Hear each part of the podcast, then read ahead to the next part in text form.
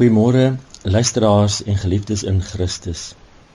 Vroeg in die môre wil ons saam met Dawid, soos in Psalm 5 vers 4 sê: U luister na my stem in die môre, Here, in die môre terwyl ek voor U verskyn en op U wag.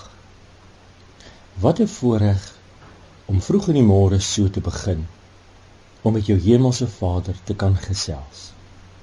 Eerstens om hom te vertel hoe jy oor hom voel en hoe jy hom sien, wat jy van hom dink.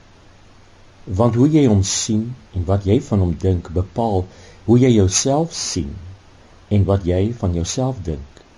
Dit bepaal die kwaliteit en die intimiteit van jou verhouding met hom. Dit bepaal ons verhouding met ons familie. Dit bepaal jou verhouding met jou naaste jou medewerkers, die mense met wie jy daagliks in aanraking kom. Hoe jy hom sien, bepaal ook jou gesindheid, jou gemoedstoestand. Dit bepaal jou gesondheid en jou uitkyk op die lewe. Dit bepaal die mate van jou geloof en vertroue in hom. Hoe sien jy hom? Wie is hy vir jou?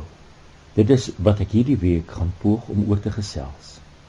Tweedens kan jy ook in jou gesprek met hom jou verlange en behoeftes aan hom bekend maak en in afwagting op hom wag om te hoor hoe hy daarop antwoord en te sien hoe hy dit realiseer en in jou en deur jou in sy tyd en op sy manier 'n werklikheid maak.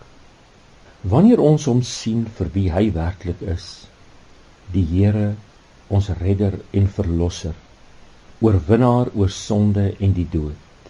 Hy is die koning van die konings. Wanneer ons hom so sien, is dit maklik om hom te kan vertrou en hom toe te laat om te doen wat hy beloof het om te doen. Met die verstaan dat hy ons alreeds in Christus geseën het met alle geestelike seënings wat daar in die hemele is. As ons dit besef, dan bly daar min oor om voor te vra en baie om voor dankbaar te wees en om voor dankie te sê. Lees gerus Efesiërs 1 vers 3 en kyk na Habakuk 2 vers 1 tot 4. Laat hy gerus vanoggend jou stem hoor. Praat met hom want hy luister. Vertel hom wie hy vir jou is, hoe jy hom sien, wat jy van hom dink.